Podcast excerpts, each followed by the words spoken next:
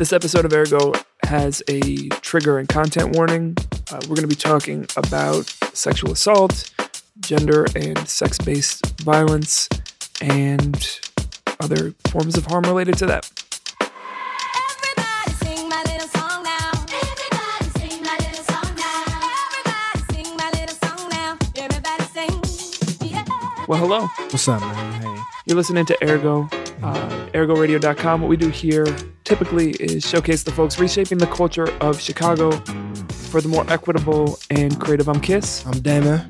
And uh, we're bringing you a, I wouldn't say special episode, but a, a different episode.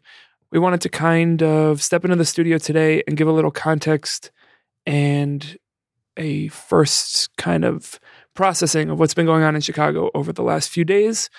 Hopefully, you know, in a way that is useful and helpful. Mm-hmm. Mm-hmm.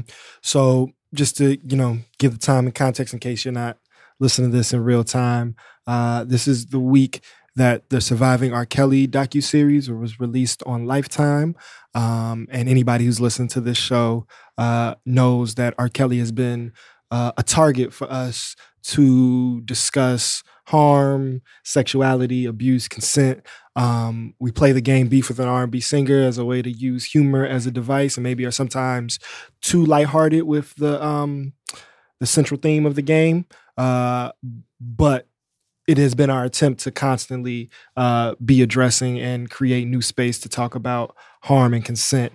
And so, with that, after that series has has been so triggering uh, and has caused so much discourse and dialogue and response across the country and world, specifically in Chicago, which is also we need to claim R. Kelly. Yeah. Like we can't cast him off um, in terms of how we hold our our scene and our lineage accountable. Um, the surviving loudly hashtag has, has emerged in response to that, which has been a really uh, courageous and um, powerfully disruptive tool uh, to specifically address harm that has been happening in a epidemic style pattern in the city specifically in the creative arts scene uh, which is a big part of what we do at the show is cover and document and in many ways celebrate the spaces and individuals that comprise of this scene. Uh, so in some ways we are accountable to and responsible uh, to address or to acknowledge the harm uh, that has been named by this community that is not new that we Right. have known about in different ways Yeah, I mean, my first response was that this has been a long time coming, and Mhm. it's something that um, kind of piece by piece, just between the two of us, we've been trying to figure out how to more meaningfully discuss on the show. You know, the whole premise of what we do here is that there's this intersection between those making really innovative art and those making sustainable radical social movement in the city, whether that's in regard to policing, whether that's in regard to economic justice, or whether that's in regard to sexual, sexual and gender based harm. Um, and so this is in some ways kind of a testing of that premise, right? Mhm. That's not to say anyone thought that this community or this scene or this you know piece of the creative industry was above that. I think anyone who uh, participated knew that like it, there's no reason to think that people here weren't doing what people were doing everywhere. Mhm. Um, but I, I think a lot of people have been waiting for uh, for the conversations that hopefully now will continue to happen. And and so I think before we go any further into the specifics, um, it's important kind of that we name our intentions for what Yeah. where we're at in this. Right. First, I was gonna start speaking like personally because Mhm. this is this is not easy, right? This is uncomfortable and like it's probably gonna take us a few minutes to warm up, and I'm sure you can like even hear it in our voices right now. Um, and so I was probably gonna start with like what I'm feeling on my positionality.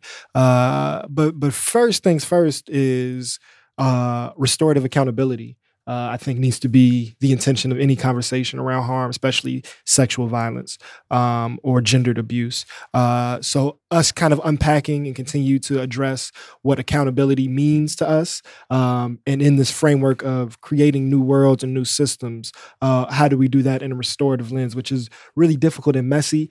Um, and I don't want to get too deep into like the we got other intentions to name, but just to kind of say where I'm at with that is I am challenging my own ideals of what like balanced uh transformative restoration looks like. Uh, because in reading and hearing the voice of survivors, it still feels too lenient. Yeah. Um, and so that that's that's kind of first. Let's let's unpack what the ideals have been, um, and ch- kind of challenge them moving forward if we need to refine them more. So that's one intention. What else we got?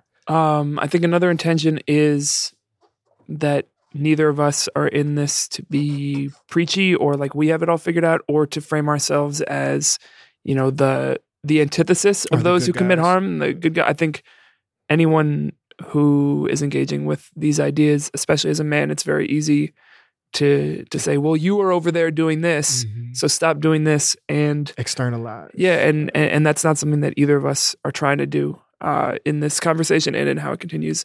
The other intention that just comes to mind is um, we do not have any answers. uh, what we do have or enough. We may have some answers. something. We they- got something. They may not be what's up. uh, they might not be the right answers, but the the what we do have uh, and what we'll leave you with at the end of this are a list of some resources, both for people who are trying to understand what's going on, uh, but then also for people who are going through and uh, are feeling these external stories bringing up their own pain and trauma, or trying to figure out how to do that with their community and their Mhm. and their friends. Um, so that's what we're leaving you with today. But in the long term and medium term, uh, what we have been trying to figure out how to do and are recommitting to today is that a central piece of both of our work is figuring out how, in the communities we're part of, uh, we can reshape, reimagine what response to gender based and sexual based harm can look like uh, and to hold accountable those who commit that harm. Mhm. Another intention is as we've been documenting these interconnecting, overlapping communities, our claim uh, is that dialogue is a political art form that exists in all of these spaces that we are talking about uh, that can be used to transform for creative equity, right? Mhm. And so, uh, in addition to us using dialogue right now as one of our tools, I think taking a look at the discourse overall, uh, because even though most of it is like in the digital space, uh, a real responsive discourse has emerged within these last few hours. Um, and I think naming the power of that and however it is emerging uh, is important in, in this conversation. So, what we have learned from how mainstream discourse has used Me Too is that in this moment, we need to be centering harm and centering survivors.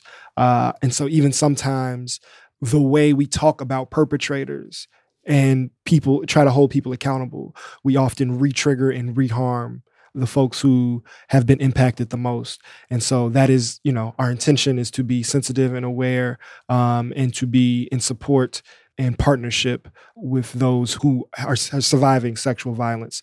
Uh, and we, as folks who do not identify as survivors of sexual violence, are aware of our position in, in us having this conversation. So let's get into kind of what's been happening and why we just gave all of that. We're nervous. yeah. and that's good to name Yeah, too. yeah, yeah. Um, so, like Damon mentioned, uh, coming out of this docu series produced by Dream Hampton on Lifetime called "Surviving R. Kelly," kind of the jumping off point from that that got more specific to the people in our community um, is that Chance, the rapper, was in the documentary and you know apo- apologetic or uh, naming the fact that he had made music with R. Kelly and brought him out on stage as a a mistake and that that's something that he regrets. So when people saw that, a lot of what they said was that's all well and good, but there are people who perpetuate uh, sexual harm in your circle, and what are you going to do about that? And how are you? You know, it's hypocritical to call it out here, but be okay with it here. And as that door was opened, then people started naming people who surround him or have been affiliated with him or save money or the the scene in general. And, and people took this opportunity to name the individuals who had assaulted or raped or harmed them. Mhm. And what emerged was, you know, a list of kind of piecemealed of close to a dozen men now who have over the last five to eight years harmed people and attacked people in, Mhm. in different ways. And some of them we know, some of them we don't know. Mhm. I think, you know, we want to name specifically the people who have been on the show, who've been named. Um, Ethos or Ethan Viets-VanLear, who was on the third episode, I believe, of the show way back in 2015, and then Malcolm London, who we've had on a couple times, and who bo- and both of us have a you know ongoing and close relationship with in different ways. Um, and then there are people beyond that.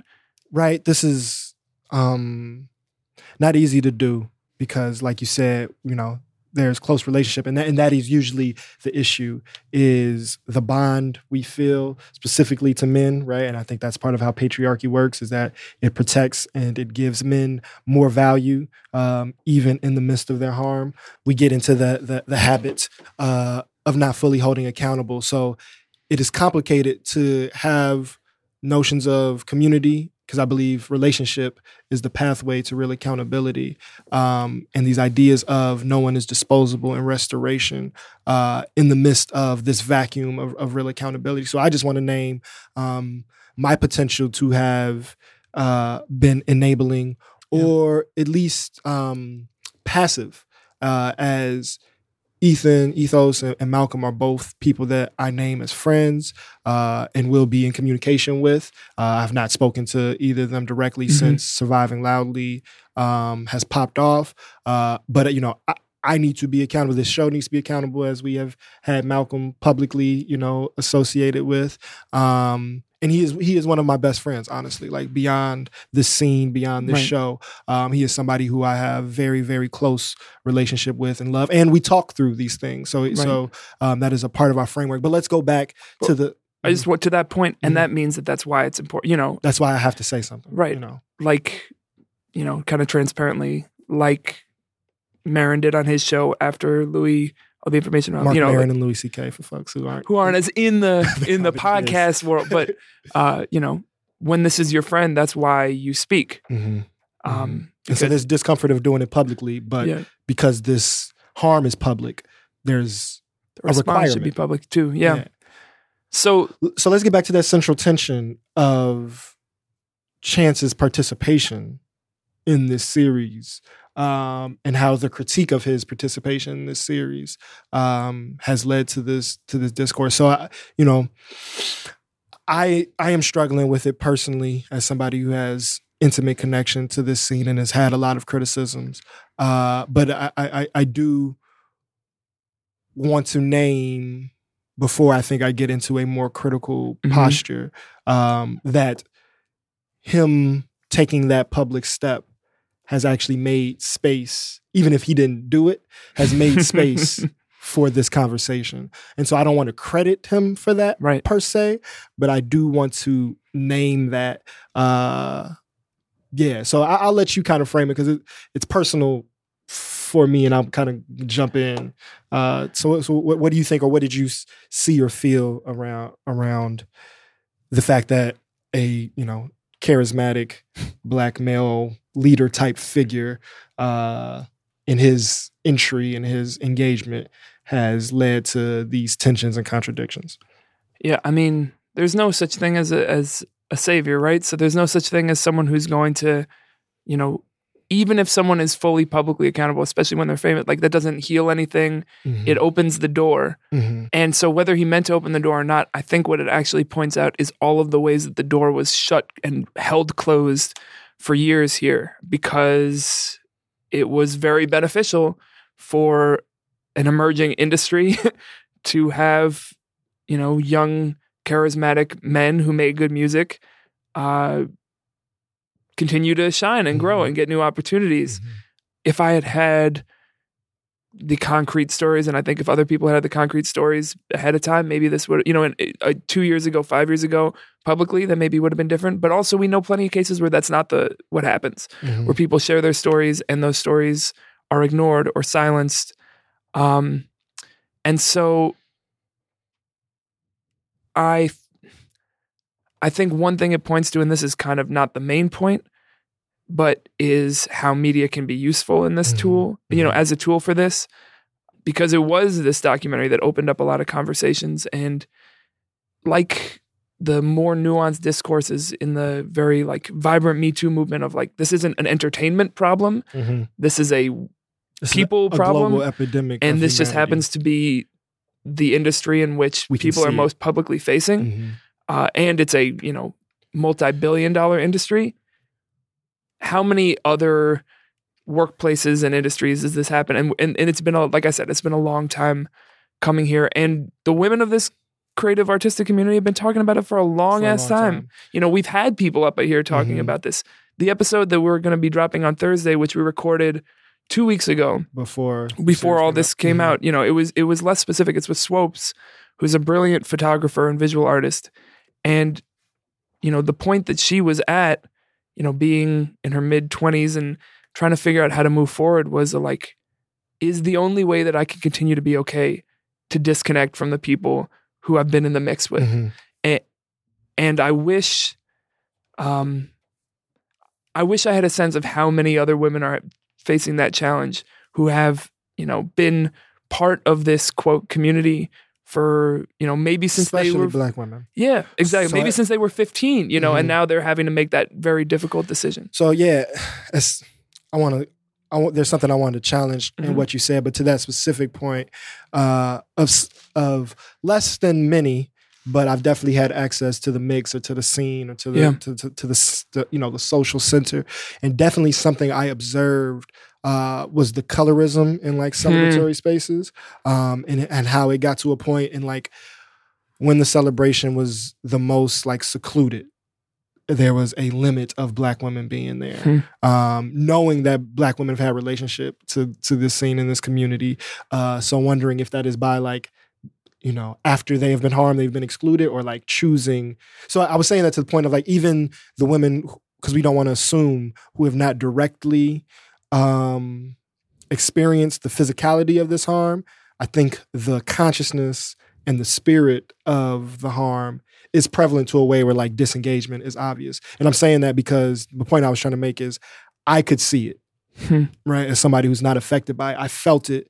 Like there's something, the gender and the racial gender balance of these rooms feels off and does not feel like the world that I know and the world that I know that we're connected to Yeah, and there are many reasons for that but to the like the point of uh the music or entertainment industry i think that's a common thing of like yeah we need to to check the space the, our real spaces our workplaces our households our families our communal spaces but i think there is something distinct that we we do Mhm. need to point out about how celebrity fame and power Yeah. Actually further extends and creates more space and more opportunity um to get away with like the R. Kelly as the the figurehead, uh, and that's something I, I wrestle with. Like he is obviously one of the most extreme cases I've ever heard of in history in terms of abuse of women. Uh, but like, let's not make this an R. Kelly problem, obviously. right. Uh, but he, as a figurehead in his story, so much of the detail is that it is only made possible because he is a celebrity, because he's a talented artist, and Right. he, he's we. I feel like we've actually overblown the talent since as a way to protect rape. right. Um, but as a, as a successful artist and as a rich person, right? And so like the ability to fly people around, the ability to have publicists, the ability Yeah. um, to have strangers supporting you, uh, just somebody's boss who is equally, you know, and I'm trying to be careful about ableism, but like d- uh, predatorial, yeah, uh, does not have that same access right. right? And so Chance's voice and Chance's communication and his performance in the world um, does have more impact because more, just literally more people are Right. engaging it. Um, I'm gonna be honest and then be honest again. I think I'm gonna be honest the whole time. Is my plan from here on out. Be Up until now, um, for people like us, it is very difficult. I think we need to break through the, the, the psyche of how this works and how the R. Kellys are created, using Chance as a, as a lesser example of like the contradictions and how he's played in this now. Um, because he is so beneficial to us, Hmm. right? And honestly, more than most, because he intends and names uh, doing so many more communally facing things, uh, it has been really hard to have space to publicly name criticisms without feeling like a hater, without feeling like you're taken away from the city, without and without feeling like you would lose access, right? So, you know, you volunteer at open mic. Um, you know, I you know, I showed up to one of the Amara campaigns, and then just socially, right? Like the rooms that our age group, our community can get access to, the the the global Yeah. celebrity that we can have access to through him specifically, um, is something that is enticing, right? And so Mhm. I think that protects him. Um, it makes it difficult to even like talk about it right now because I will be honest, like when I saw him say all of those right things, and I will say that everything that I saw him say in the clip was the right thing to say. It did upset me Hmm. to hear him say that. Why? Um, because it felt performative and it felt insincere Hmm. um, in a way that was self-serving, even if it's true, which I think is a larger pattern Right. at, at play, right? So, not saying you are wrong or not saying that you're lying or you're saying something that you don't know is the right thing to say. but telling it only when it's you will only you. say it when it's beneficial to you and it is contradictory to how I know you. So even like before we get into kind of the the the save money universe and what is like being kind of discussed about them, just the R. Kelly thing alone, him different from other public figures. He has ignorance was not an excuse Right. it was an explicit choice because I know that people were having conversations with him about it, and I know that he was actively like not trying to hear it. So mm-hmm. I, you know, I don't know the the actual like dialogue, so I don't want to put words in. But having him on albums, having it, you know, as Chicagoans, we knew the discourse, Right. and we don't even have to go back to like the tape and the, the trial. As we became high schoolers, I know his friends. I, we have some of the, that have had firsthand experience of being hit on by R. Kelly. We we there has been plenty of articles. There have been plenty of of public stuff, and he has a a, a very high awareness of what's happening publicly. Um, and so the playing both sides of the fence now Yeah. that is the media moment uh, was something that was upsetting, and I feel. Um, and I think survivors named it. I felt like it was a detraction uh, from the real restoration that is needed, um, and like a blanket kind of apology. Um, it felt like pleading ignorance in a way that I don't think is appropriate. I think he knew Hmm. that is a little bit different or distinct from what I'm hearing from other people. Right. It's very different to say I didn't know and now I know versus I knew and didn't care and now I care. And neither is good, but one is probably more honest than the other. You know, to move from him to this, you know, larger, whether you want to call it a community or a co Mhm, industry of colleagues who make Mhm. creative work, mhm, you know, a lot of the way that we've framed conversations around that is about the places where these people came together when they were 15, 18, 20, mhm, uh, and the uniqueness of what happened in those rooms, whether Mhm. that's YCA, whether that's U Media, whether that's the other places where that happen, these alternative education spaces that emerge as nonprofits because there's divestment from schools and mhm, the creative community has fewer places to go, so they go to like one of three places. mhm. Um, and this is not to this is not saying that those things aren't what came out of those rooms wasn't amazing. I do think it is still It's Uh, dialectic. it's yeah. exactly Yeah. it is both unique in what it creates and it is unfortunately normal. And How it's Exactly. harmful. one thing that I've been thinking about as this has unfolded. How do we talk about the limitations of those spaces as education spaces? Mhm. right? Because if, you know, many of the people talked about were at these open mics or in these writing workshops or were going to, you know, whether it was U Media or Louder Than a Bomb, whatever it is, Mhm. and they walked away from those spaces and then a year later, two years later, or while they were in them were doing these things, Mhm. you know, it's not a like, it's not a question of who's responsible, but it means that something wasn't addressed. Mhm. Um, and that doesn't mean that the people who build those spaces are the only ones accountable for that. You know, it's not why didn't you save this kid? Because, like we said, there are no saviors. Mhm. But it's it's acknowledging that while these spaces have been alternatives, they haven't been transformational in the way that one is needed, or two, they sometimes purport it to be. Right. Um, a- and so, just like when we talk about nonprofits up here in general, Mhm. kind of taking the place of these public things that have existed that you know were flawed and harmful. You know, CPS is harmful, but also, you know, if someone did some of these things in right, right. If, if so, yeah. The, the point that I made, like, yeah, man. It's, so we got to be radical about it, right? And so radical meaning to the root. to the root, and so we translate that to let's talk about the structure. Um, and so I also do want to talk about the specifics and anybody who is specifically being named. I think it is appropriate for us to discuss it right now if it's happening publicly. Mhm. Um, but but I want to start with the structure. Um, so I think as as fucked up as CPS is, if there were multiple allegations of students being harmed, a principal would not be able to keep that job because of public accountability. Right. Right. Um, and so just because we have had progressive nonprofits that are private corporations, we have to know Right. that like nonprofit is almost like a mask. What we're saying is company. Right. Right. Uh, and we've talked a little A bit about corporate mission-driven power, company. Right. Um, that just pays people the surplus Mhm. right? So let's even break that down because we're going to talk about. So in a tr- traditional for-profit corporation, there are shareholders, and then labor is exploited, and few people at the top, CEO, board of directors, get to make all the decisions, and then they give the the resources to the shareholders instead of the workers or people who need it. Hmm. Nonprofit, what they just have to do is any nonprofit is just not have a surplus. So that means you can just pay the executives, pay the managers more. And that that's not always a norm. A lot of nonprofits are underfunded. A lot of nonprofits do really, really valuable work. And we have obviously documented Right. that, right? But the issue, and I think like charter schools is a very clear cut example of this, is that once it is a private corporation making these decisions, especially decisions of things we need, education, art is actually a human need.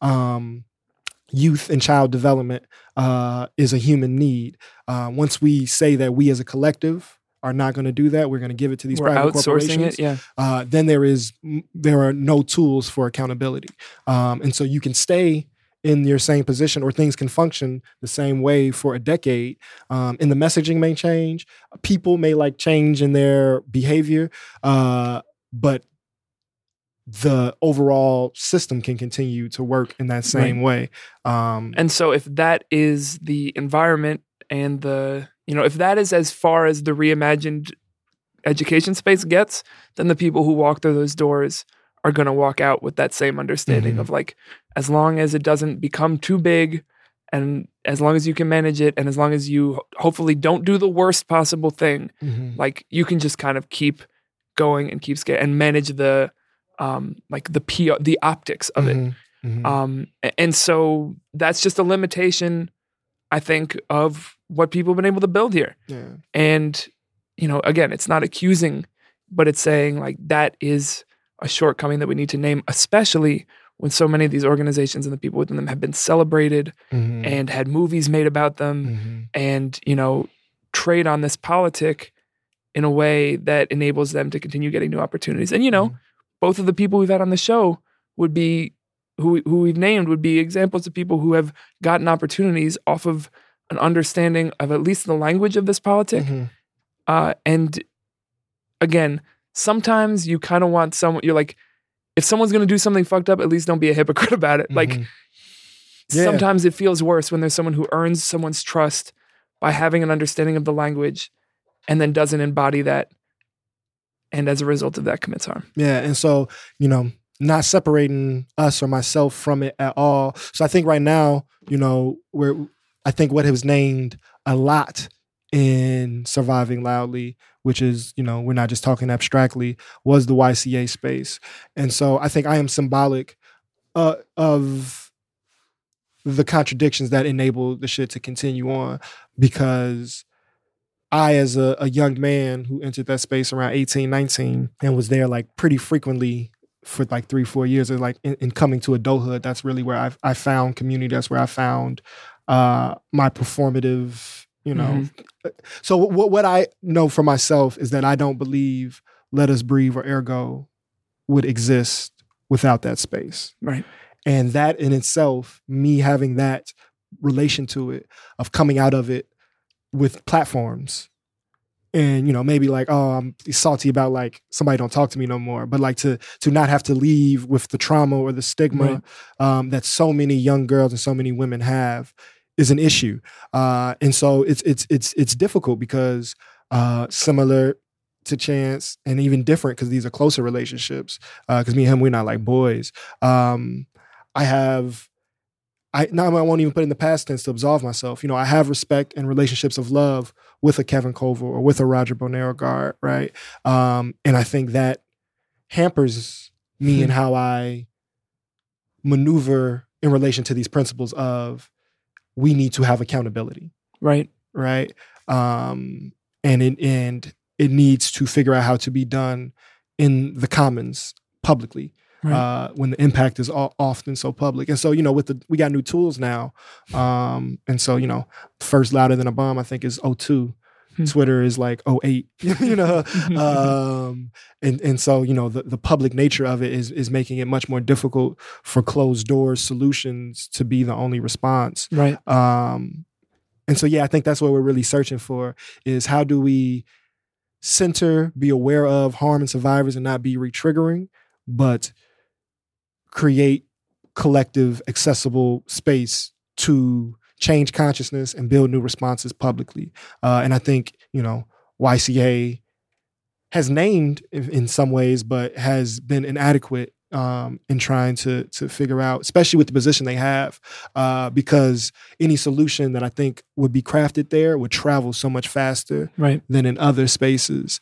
Uh, that there is a really uh, an extra responsibility, and I'm sure you know. And there's so many good people, and right now there are Black women who are in that space and who hold that space accountable, uh, and survivors who are in that space and hold that space Yeah. accountable, um, and have been harmed in that space and are still doing the work. So it's not like a institutions and people.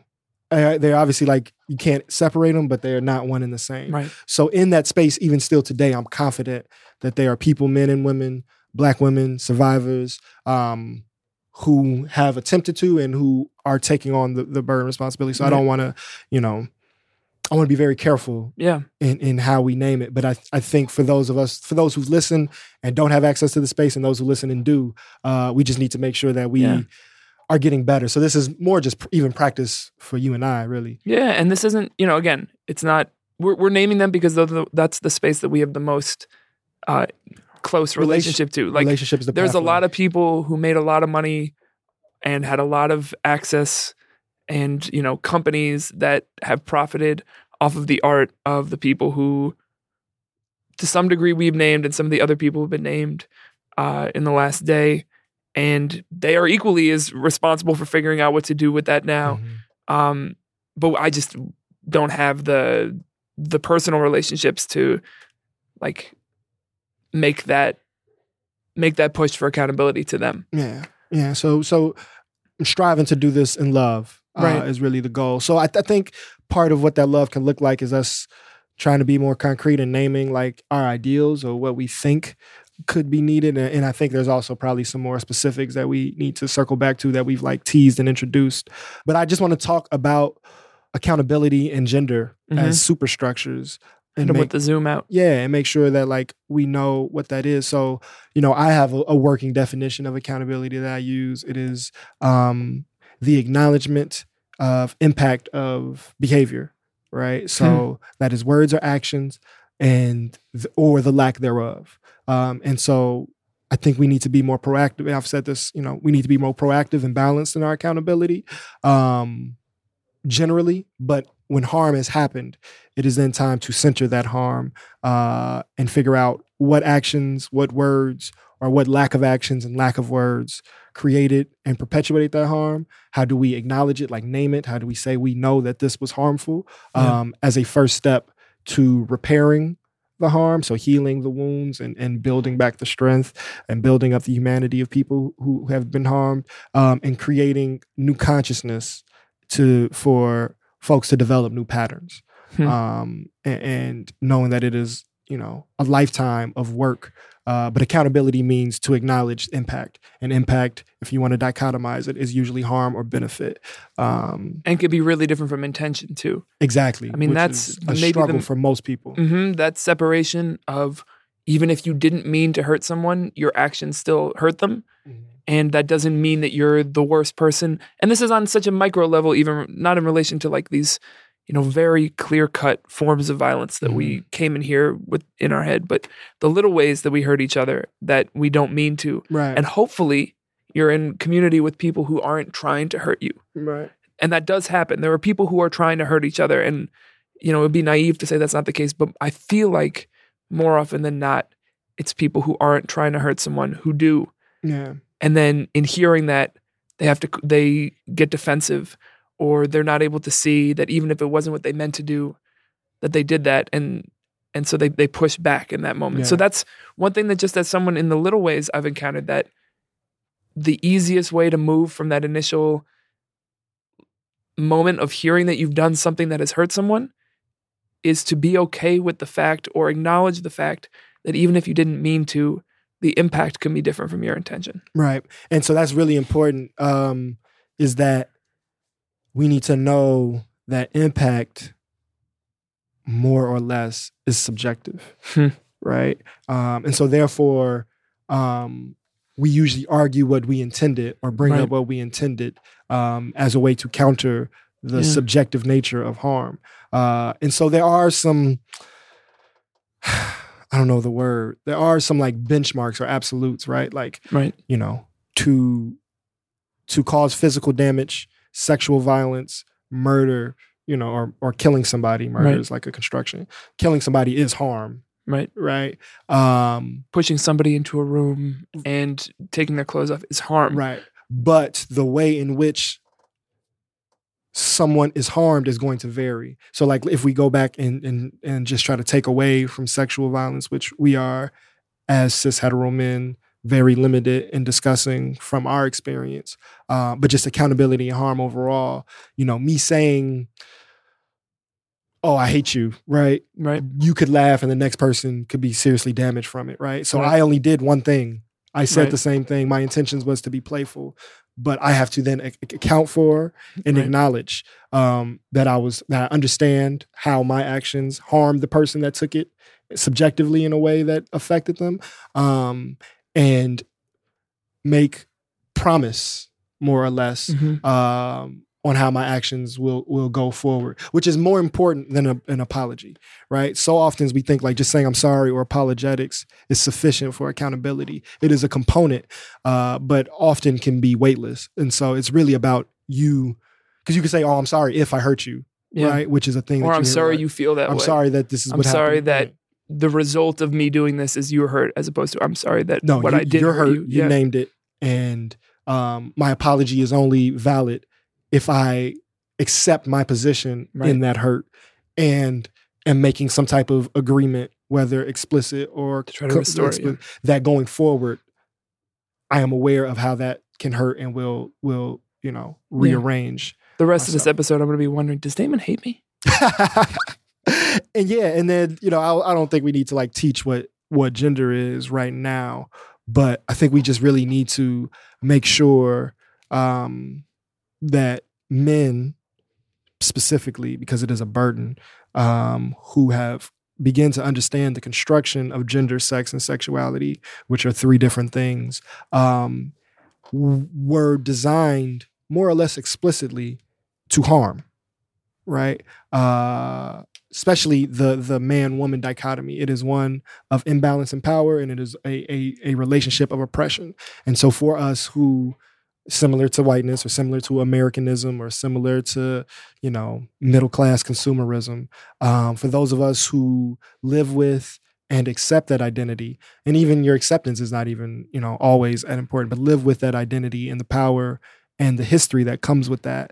Um, before getting into like any vocabulary, just knowing that we need to be prepared to unwork and reassess the whole thing. Like, don't take anything about what it means to be man and the relationship to woman for for granted. Right. It is more or less all bullshit. And the thing that I think save money as a microcosm is is it is is is beneficial for is that it show it can show all of the many ways in which men can are regularly harmful outside of just the egregious isolated of sexual of violence, violence, yeah. right? And so only like the explicit, probably like Ill- illegal right. uh, harm has been named, but the way in which men position themselves to women, think about women, interact with women, um, is harmful in so many other abusive, manipulative, apathetic ways Yeah. that we are not unpacking in this conversation, or I've not seen being unpacked, especially by men. Right. We usually just go to the disgust of the worst. Oh,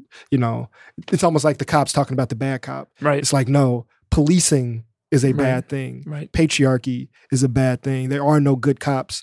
There really are no good guys. Like let that Right. go. Um, and and we need to like really get into the much more intimate of how we even speak Right. and position our bodies to women. you know, it's the way we talk about dialogue up here. Like we went to the macro and then going to the micro. Like, you know, you hear people after the Me Too, they be like, "Well, now I'm afraid to ask someone out. I'm like afraid to talk to women." It's like the point is not don't engage because that's an assertion of power again. Mhm. The point is understand your communication and your positioning and your physicality and your voice in relationship to systems and moments of violence Mhm. and then try to adapt and adjust with that understanding so that you are not benefiting from or perpetuating those uh, patterns of behavior or those structural uh, patterns of imbalance. Mhm.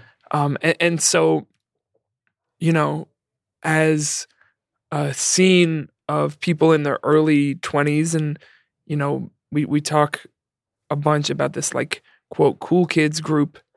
Um, and this is not to distance ourselves from it because I think there's plenty of cool kids groups in Mhm. different ways. But, To others, we are part of that group. We may feel like we're looking out, but there's somebody looking at us. and I think there's also a lot of people who I think kind of, almost everybody feels that way. Mhm. there is no kind of like centered nucleus, no matter how many times people try to brand it that way. Um, but that's a separate point. But I think so much of it being rooted in how deeply people are able to participate in an entertainment industry and access to alcohol and access Ah, to going out and access to drugs. That's, you know, so big. many of the stories that came out of the last few That's days big. have been, you know, either this happened when I was on drugs or Mhm. had been drinking, or the reason why this guy thought it was okay to do this is because we had previously had sex when we were on drugs or had been Mhm. drinking. Mhm. And so they uh, took that as carb this the way that this decision was made at a time where people's decision making was uh, manipulated Mhm. then open the door for other moments uh, of that kind of implied false consent to be then superimposed on these other moments where that didn't exist. which is a deeper like if, if we're going to be rooted like it is a, a deep deep cultural problem Right. is our you know as we are a, a post or a contemporary drug war society um how much of our daily life um from you know illicit sh- you know sh- you know illegal drugs pharmaceuticals and alcohol as a Yeah. drug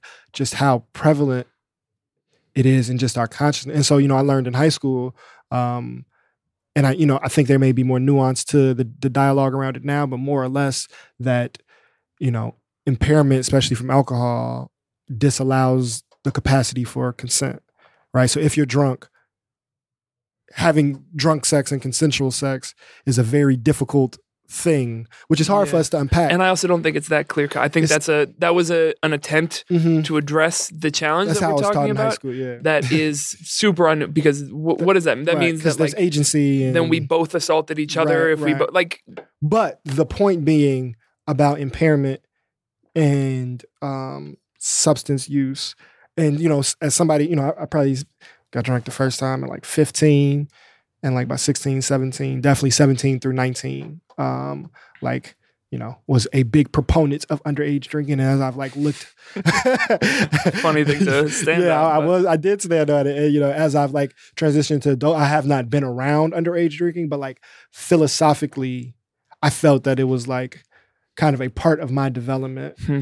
that was okay. Um, and I think for me, did not lead to any tragedy or disaster. Well, I got in trouble. Got into some big trouble. Almost did actually. nearly I might that disaster. Yeah, yeah. Actually, it was fun. but uh, the point I'm trying to make is like I don't even think we have like a lens to realize how our culture, specifically around alcohol, um, has perpetuated uh, the space in a, in, a- in a harmful. It may, it's almost like the body, like an acidic environment. Yeah. Um, And I think then when you tie it in with people who are trying to build careers in entertainment, like that is where the industry takes place Mhm. is at night in rooms that serve alcohol and for- drugs. and give it to you for free, Right. especially if you're famous. and you know that's where the socializing that's like the goal is to have access to that room hmm for a lot of people hmm um and that's the marker that you've quote like made it hmm and you know even for people because a lot of the people who have been named in the last few days are people who aren't even explicitly artists Right. they're people who are around. Yeah. um and so then the goal isn't even to be able to make a career creating like it's not a creative en- endeavor it's about access and it's about an entitlement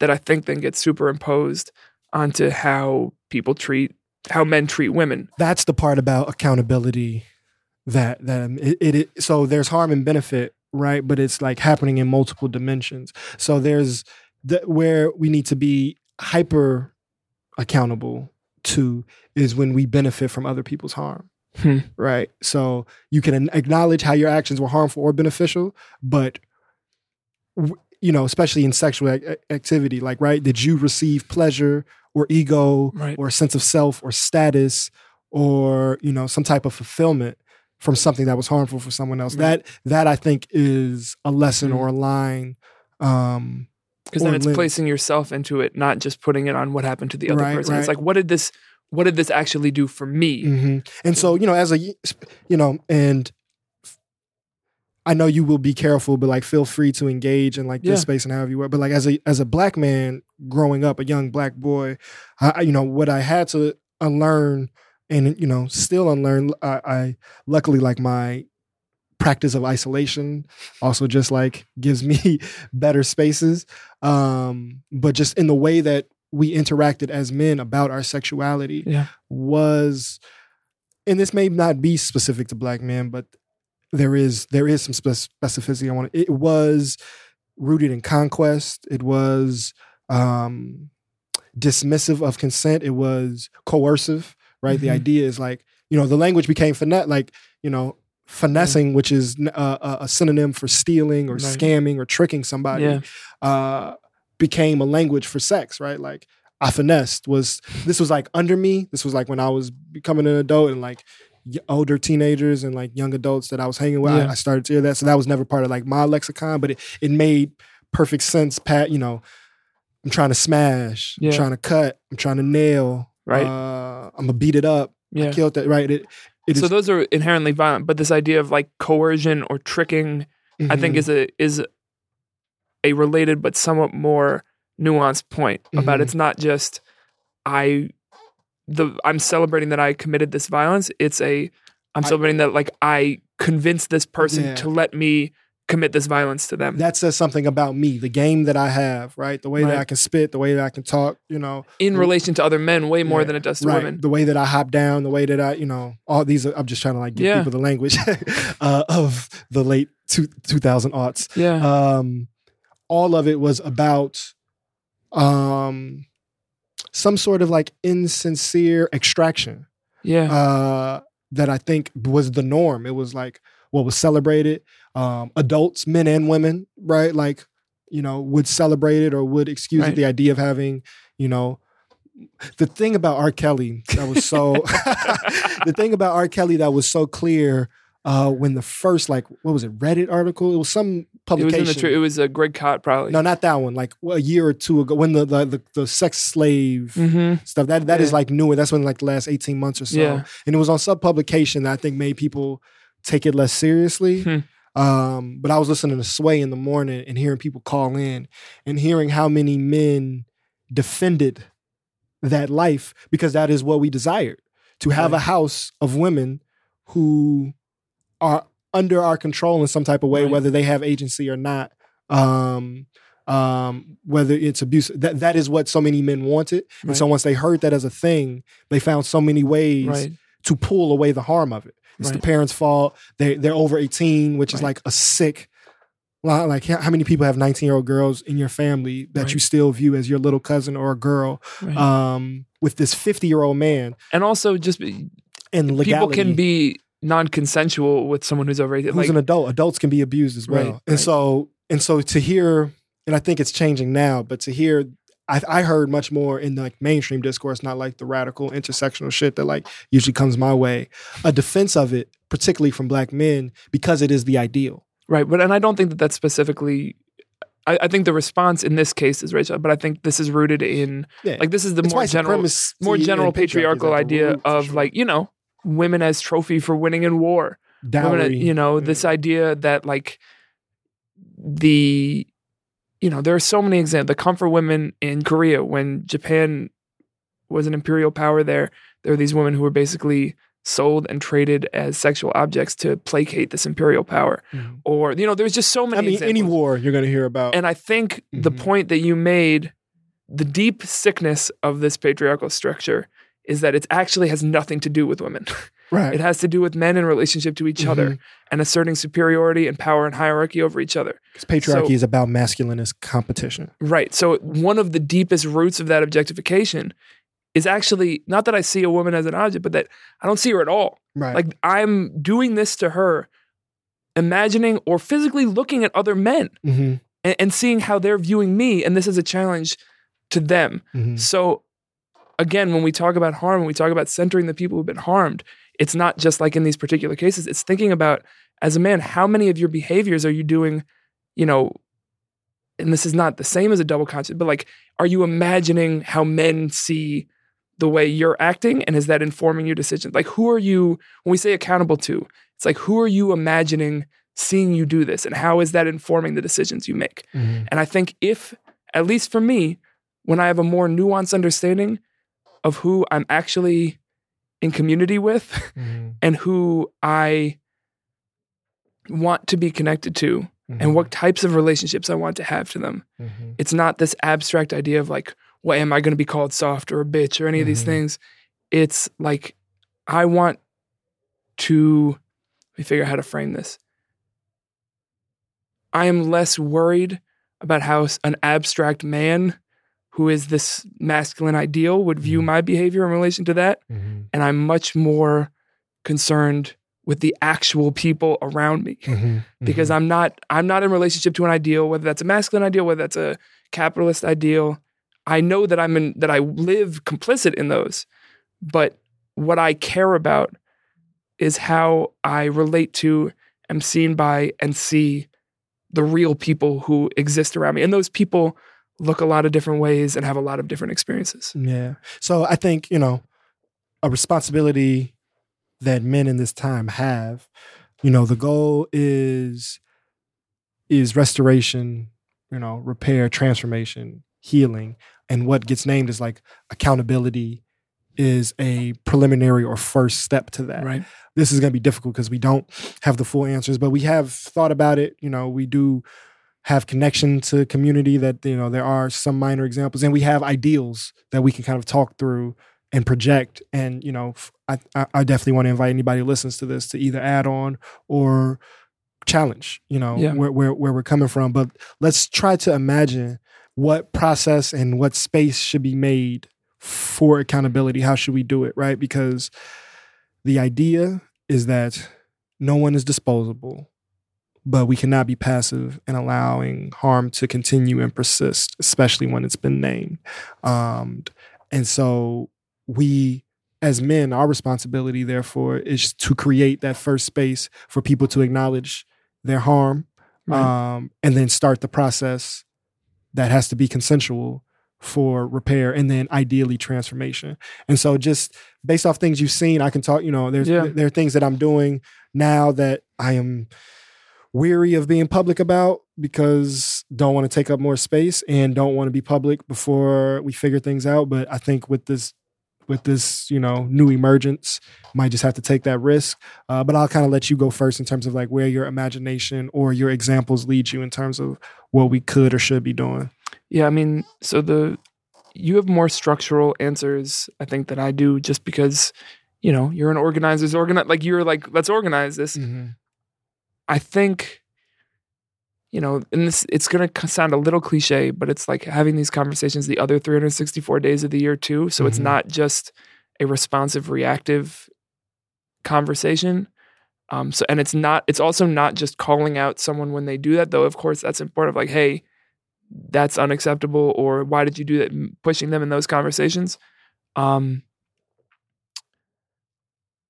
but this just being something, you know, we have such a poor culture of language around sex specifically Mhm. not to mention sexuality and gender, which is something, but I think that there are more people that I come across who are working to pick apart and reimagine the language around Gender, gender and sexuality than there are around sex. and sexual harm. That being said, there are a lot of people who we have crossed paths with who that has been their life work. Mhm, mhm. um, And let's even right there, like when people hear sex and sexuality, why we're saying those as two separate words. So sex, right, is twofold, right? There it is often the biological assignment in relation to reproductive parts and then also acts of pleasure connected to reproductive organs is what sex. So sex is a much more biological thing. So as of now, and I think we should definitely uh, reference folks to our Pidgeon interview. Uh, but sex is the the most people understand it through a binary of male and female, and Pidgeon and other folks are teaching us that it is actually a spectrum. Um, but that is something that has to do with like medical assignment. Uh, sexuality uh, is then uh, the performance, preferences, activity. Um, related to sex, right? So that's Right. where you get into queer politics. That's where you get the the artificial dichotomy of gay and straight. yeah, and so just that was just a little communal definition. Mhm. And I think we, I just hear way more conversation around sexuality than I do around Sex. sex. Yeah. Um, and so I think, you know, as people engage in reimagining our world, some of it is being more upfront, not even always publicly, but just especially between men. But I think also just in general with the people who we have close relationships with Man. about past experiences, challenges, questions. You know, every step of growth in regard to sex that I've had my whole life has been because I've been able to communicate with somebody and they've been able to communicate with me. Mm-hmm. Whether that's a partner, whether that's a friend, whether that's family, whoever it is. It's been getting to the point where people can articulate their needs, their questions, um, what feels good, what doesn't feel good, both like physically and emotionally. And so I think there are ways to do that with people who are not necessarily the people you're absolutely closest to, but people who you've built that trust with. And I think people are really hungry for it. I, I Mhm. know I am. I know I Mhm. wish I had more rooms where I could talk about that and not have the whole conversation just be about the times where it turns illegally violent. Mhm. Um, because I think there's all kinds of things to tease apart that that violence is a symptom of. That the way to address it is to get to the root. In the other moments where that kind of harm isn't perpetuated. How about Mhm. you? Yeah, so it's difficult because I'm, I'm I'm trying right now in in my life, and uh, you know, am am am being active, but still always feel so limited. Yeah. Still feel behind the ball. So you know, um, very very dear person in my life.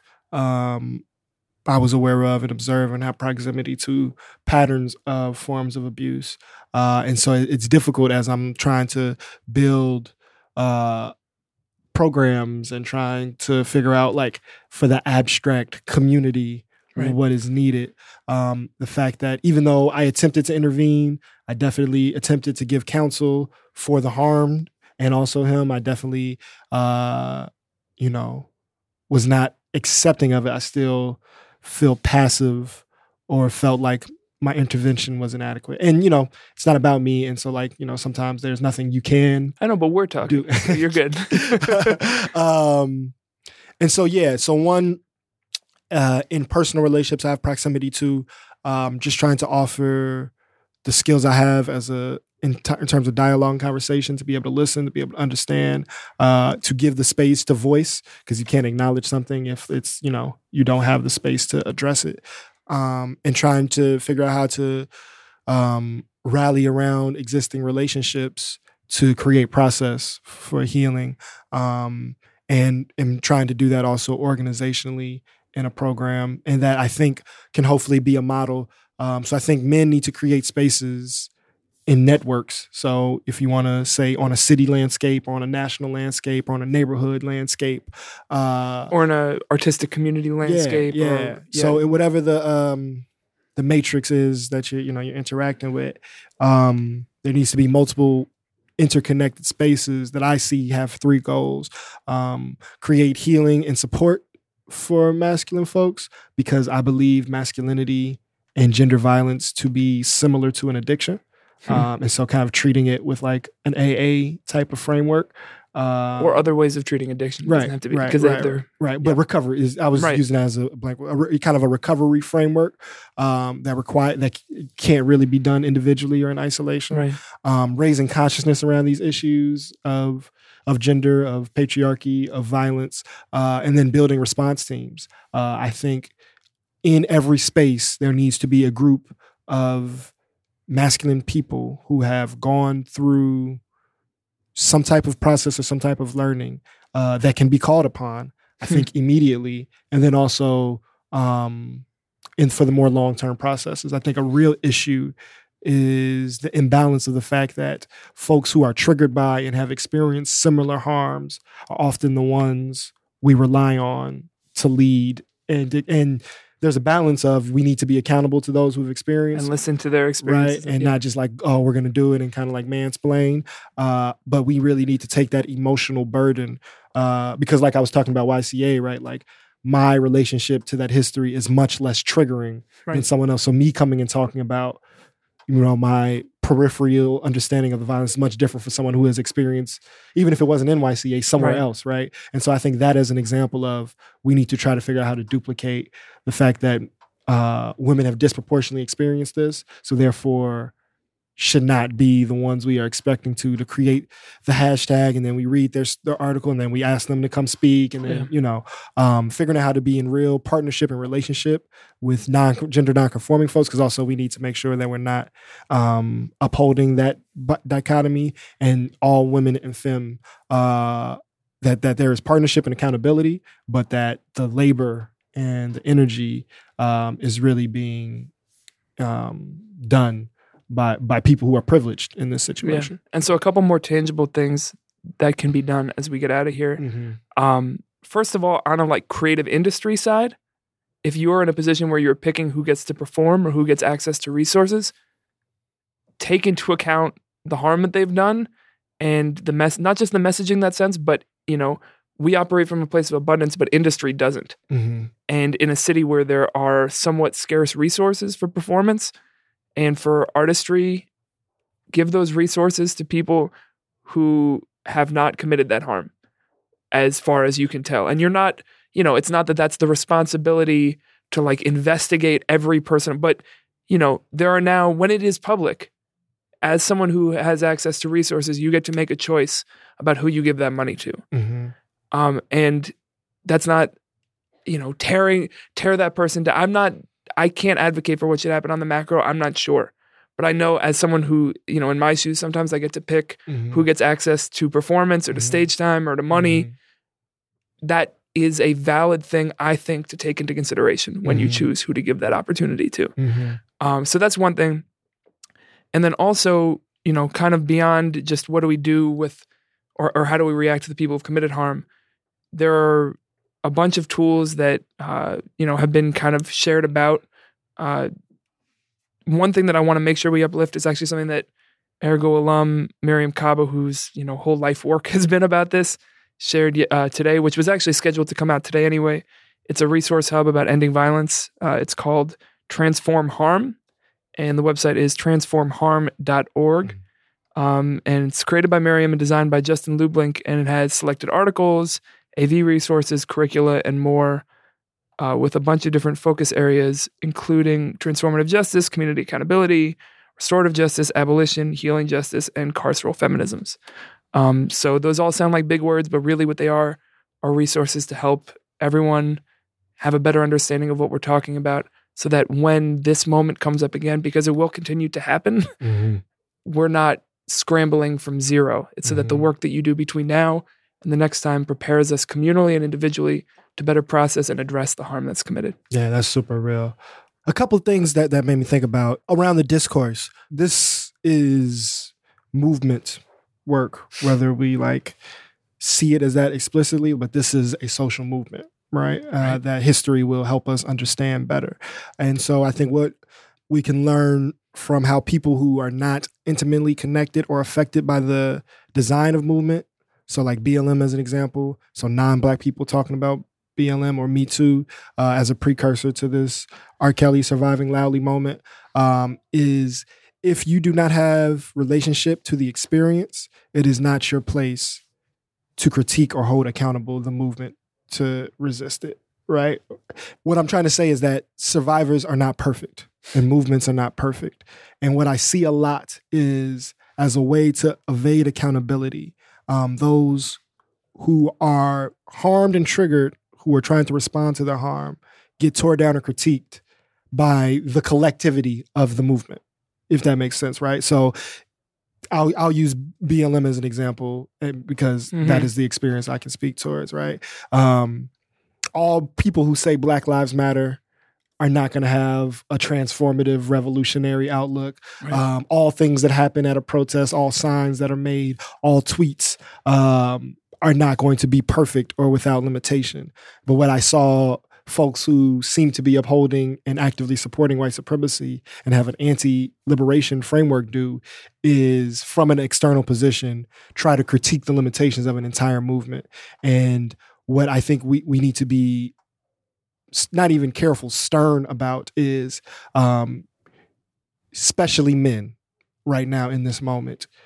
Do not come with but this don't this don't seem fair to me or this you know you got to look at it from both sides or you know if you're there there is a way in which folks who do not have appropriate relationship to the experience and have privilege in relation to the experience specifically um will counteract or um have a toxic relationship Hmm. to the movement overall and so if you do not have um if you have not experienced sexual violence unless you are being accountable or learning kind of shut up Interesting. I don't know if I agree.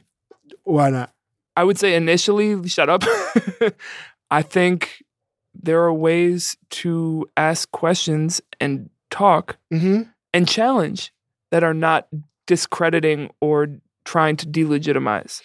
I think there are ways that people who are fighting for their lives sometimes get tasked with having all the answers mm-hmm. and having the the burden of never, you know, like you said, they have flaws Mm-hmm. of not having all the answers, and yet, regardless of what they say, no one can follow up because they don't want to step on that toe. That I think the challenge for men and people with different positions of privilege, and I'll just speak for me, Mm-hmm. is how can I bring questions and ideas and perspective in a way that is not confrontational or asserting power, but it's contributing. right which is much which is different from And I- what and I what think said. Yeah. very few people are able to do to do that and I come up short in it too and Mhm. it ends up becoming defensive or devaluing or you know you're not fighting for your life correctly and and that's not acceptable right but I, I I think the assumption that someone who has been through that harm therefore has the answers for how to address that yeah that's not what i was saying right Okay. and so that was my point is that the person who has experienced the harm does not have all the answers but they are the people who are leading uh, or Hmm. who have taken these proactive steps and so in the abstract yes we need space to you know have healthy dialogue and challenge but in the reality what i see is it is most often it is not an way- expression of let me learn. Right. That instinct to challenge right. It's not in good faith. is to entrench yourself in the norm. Hmm. it is because the changing of the norm is difficult. And so now we go to these abstract principles of justice and equality that are not governing or civility or right? yeah. That are not governing day to day just like social media in general. Those those requests for that type of civility right. only comes from people who are working from a, a liberatory standpoint. So then for me, that becomes anti-liberatory. So when I say shut up, I mean, I, I was like, you know, that was like an idiom for learn. Right. Because most times those critiques are coming from a place of ignorance and not ignorance and like like you literally do not know what it's like to be a woman, specifically a black woman who has experienced sexual violence. You literally do not know what it means to be a black person in America. So Right. you have been an example of how you can contribute, how you can ask questions, how you can be in dialogue with a movement that is not directly connected to your identity separately. And I think this is another iteration of Mhm.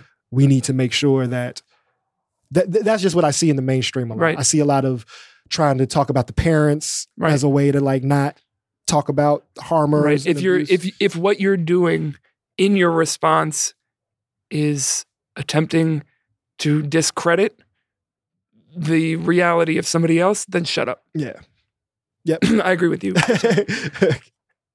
so this is the beginning of what will be an ongoing Mhm. and important and meaningful conversation here and across the city and continuing like across the world is the hope yeah, yeah, yeah. uh, and the work. But I think we both just kind of, at least I know, I know I felt like this is a platform we built for this moment, hmm so that we have a place to pick this apart and a community of people, not just to one hold us accountable, but also to respond and be in dialogue with. hmm So beyond just reply on Twitter and Instagram and all that, you know, David and I are both available hmm publicly and privately in different ways. Shout out to to, the people who've already reached out that helped prompt the energy for this. So uh, definitely want to uh, shout out Tweak, um, who I spoke to today. Yeah. Uh, shout out John Doe, who is somebody I have a real close relationship, and we've been talking about this holistically.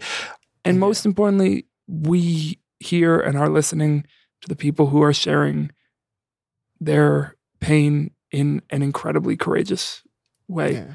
Thank, So- you, thank you so much for for taking that step for humanity, for life, because the the fruits of these seeds are generational. So unfortunately, often history teaches us that the people who take the first steps don't get to see the eventuality of benefit. Uh, and so the you know it is triggering and it is it is difficult what is being done, but it is putting us in a space to have a better reality. And even if we can't see that, we see you. yes, we love you. Thank you very much. So we'll be back on Thursday with uh with an interview, but we wanted to get in here and do this. Um, and we'll talk to you soon. Much love to the people. Peace.